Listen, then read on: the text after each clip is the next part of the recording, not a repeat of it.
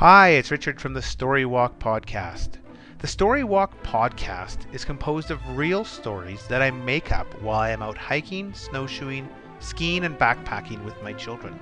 You may notice background noise during the podcast due to the real nature of recording these stories in the outdoors. The Storywalk podcast is supported by 10adventures.com. Go on 10 adventures to find great family adventures in over 60 countries on Earth. Imagine a family friendly safari in the Serengeti, exploring Inca ruins in Peru, a cycling holiday on car free roads in Germany, and many, many more great ideas. To find all the great family adventure ideas and to make memories that will last a lifetime, check out 10adventures.com slash family. Now, on to today's story. This is part two of the Detective Brothers. Recall, in the last episode, the Detective Brothers were trying to find Professor Stone. The head of the World Army had asked them to go and check out this mysterious island that appeared and disappeared, and at least one time had become an enormous volcano. They had found the island. They had gone underwater with their special submarine type boat, and they'd been attacked by an enormous octopus. The detective brothers were in the submarine with their mom. What are we going to do? said Henry. Alexander looked out. I don't know there's much we can do. Let's see what happens. William agreed. Slowly, lights all around the submarine came on. It was a strange looking room. All the water had drained. The sides of the room were metal, and the ceiling looked to be an enormous mirror. Just then, a wall moved. A door opened. It was incredible. You could not even tell there had been a door there. But a massive door opened, and in came a little, tiny man with straight black hair, tiny glasses, an enormous nose, little tiny feet, and little tiny hands. I have you! yelled out the voice. The detective brothers looked at each other. Who is this? said William. Alexander looked over. Could this be Professor Stone? He doesn't look that powerful. I am Professor Stone, yelled who is now obviously Professor Stone. I have captured you. You're in my secret hideout. I've been building this for seven years. And from here, I will take over the world. Come inside and let me show you what I've done. The detective brother's mom said, Boys, we mustn't go. Who knows what he'll do to us? Henry looked back. Mom, we're caught in a submarine inside a volcano. We were trapped by an enormous octopus. I think things are pretty bad. I don't know if they can get much worse going with Professor Stone. He doesn't look that terrifying. Oh, all right, I'm going to stay here just in case, though. Good idea, said Henry. We love you, Mom, said the detective brothers as they exited the submarine. Is there anyone else with you, detective brothers? No, there isn't. They thought fast. They didn't want Professor Stone to know that their mum was still in the submarine. Excellent, said Professor Stone as he led them out of the room. The door closed. They didn't know what was going to happen with their submarine or their mum. They walked through steel hallways. It was incredible. The outside of this volcano was all rock. The inside was all polished steel with mirrors on the roofs everywhere. There didn't appear to be any doors, but they found out again when Professor Stone opened a door that was totally impossible to see. There were doors. They had just been built so closely into the walls that you could not tell where they were. The door opened and the boys' mouths dropped. Inside was the biggest room they'd ever seen, bigger than a football stadium, bigger than an airport terminal. But it wasn't the size of the room that surprised them, it was what was in it. Inside were thousands of enormous octopus. Some of the octopus appeared to be alive and were using their tentacles to build new octopus. In fact, all of them were robotic. There were small ones, big ones, large ones, and enormous ones. Henry said, told his brothers, Guys, this must have been the type of octopus that caught us. A robotic octopus. And look how many there are. There must be thousands. William piped up. This could be very bad, I think. Yeah, said Alexander. It could be bad. These octopus, they're very powerful. They can take over ships like they did with us. We only had one attack us. What if hundreds attacked? A nuclear sub or an aircraft carrier? Henry looked at his brothers and said, There's something even worse. What? said his brothers. These octopus are able to live on land. Look around. There's no water here. The brothers' eyes opened. If these octopus can come on land, they can destroy tanks and armies as well as submarines and aircraft carriers. I think Professor Stone might be able to take over the world. Just then, from high above, they heard a voice crackling. you see what I've developed, don't you?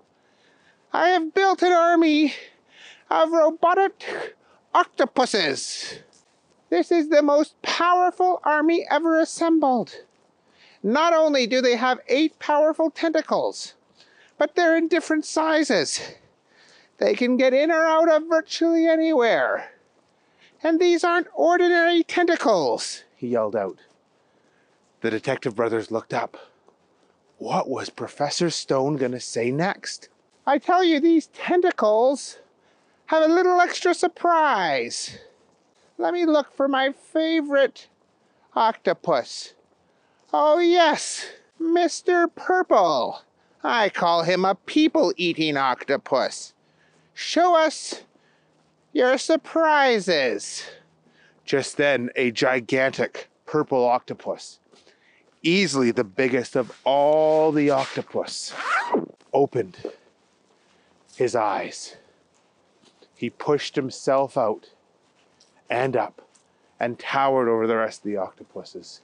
He lifted one tentacle. Yes, go ahead, said Professor Stone. Just then, an enormous saw came out the side of it.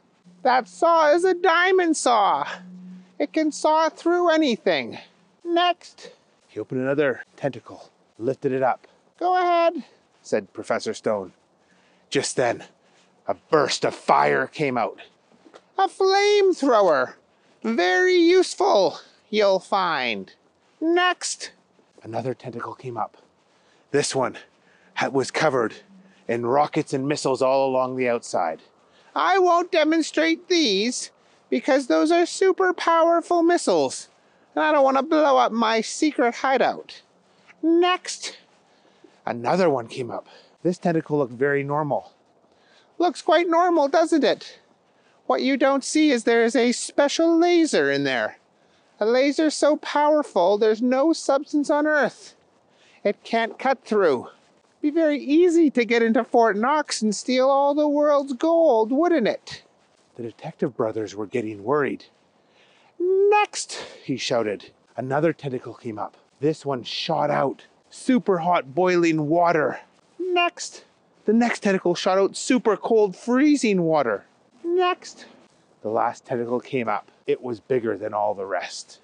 I can't show you this one, but there's nothing on this earth that the tentacle can't crush. If I can get his tentacle around something, that thing will be crushed. I think you can see I've developed the perfect weapon. The detective brothers looked at each other. William said, It's true. These are the perfect weapons. Henry and Alex looked. There must be a way to defeat them. You're probably thinking, is there a way to defeat them? There isn't. I have the only controller. He lifted up what looked a bit like an iPad. With this controller, Every one of my octopuses must obey me. How are we going to stop Professor Stone?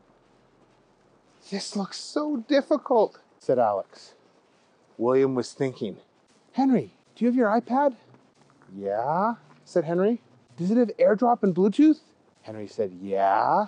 William said, Let's see if we can connect with Professor Stone and his controller and see if we can copy the program onto your iPad and then we can control the robotic octopus. Alexander and Henry said, Great idea, William. That's what we'll do.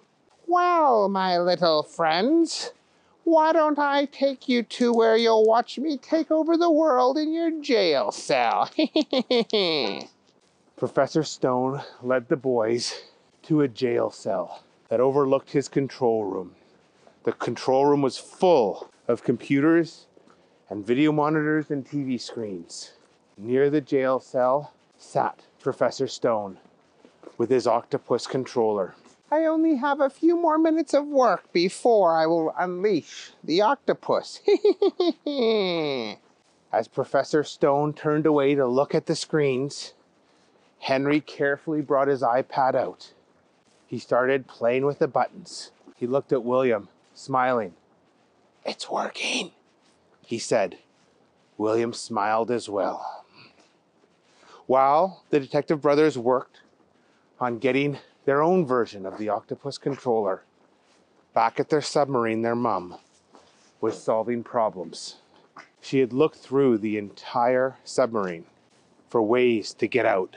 She hadn't found anything except for she had found a special way to communicate underwater it was a sonar communicating device. And with it, they could communicate far distances underwater. She wasn't technically underwater now, but the cave she was in was surrounded by water. I wonder if this will work. The detective brother's mom was very good at figuring things out. And so she went to work. She had never used a sonar device like this but there were some instructions which she followed. And very quickly, it said it was sending. The problem was, this device only sent sound. It could not receive it. So she had no idea what was happening. She sent a message Detective Brothers captured by Professor Stone in volcano by robots. Send help. Robots very powerful. Now, she repeated sending that message again and again, and again and again, and again, hoping somebody would hear it. Back in the control room, Henry was hiding behind Alexander and William, working on his iPad. They were looking at one screen, which showed a little pink octopus. Henry whispered, If this works, that octopus will jump up and down. Henry tapped his iPad. They watched the screen. Sure enough, the octopus jumped up and down. The brothers looked at each other. We've done it. Henry quickly started working on his iPad. Professor Stone said, It's time for me to unleash my octopuses. You boys were here to watch me take over the world. he started pressing buttons. What? Ah, my controller must not be out of, isn't working. It must be out of batteries. He looked at his controller a few times. He hit it. He went around looking for some batteries. Oh man, this this sucks. All right, once I get batteries, I will take over the world. Just then, Henry started quickly pressing out on the floor where all the robots were building each other. A slight change happened. They started to destroy each other. They started to take apart each other. The professor didn't notice. They were moving quick already dozens of octopus had been taken apart because octopus with eight arms can move quickly. Professor finally got new batteries and said, Now I take over the world. He pressed the button, still nothing. What's happening? Looked up. What are my octopus doing? No! He started to bang, still unaware what Henry had done. Just then, an alarm went. What's that sound? There's so many submarines around. How did they find us? Sure enough, the volcano was now surrounded by submarines. Just then on their screens, a figure came on. It was President of the World. Professor Stone, you're surrounded. Give up. We're here. We don't like what you're doing. I will never give up, said Professor Stone as he tried to unleash Octopus. But his controller did nothing. The World Army was here. Soon the hallways were swarming with the World Army. Professor Stone kept trying to get his controller to work, but it wasn't working. Finally, they burst into the control room and they arrested Professor Stone. I don't understand what happened, he yelled. Henry stood up. I copied your program on your controller and took control of all your robot octopus and got them to take each other apart. You were beat by three kids, Professor Stone. No, he yelled. Just then the detective brother's mom showed up. Oh, great job, boys. I called help and we're saved. Hooray, said the detective brothers. They went back up to the surface, went home to their treehouse, very happy that they had saved the world again. The end. Thanks for listening. If you like the show, please subscribe and give us a rating. This podcast and all the ideas and characters are copyrighted by myself, Richard. Bye bye.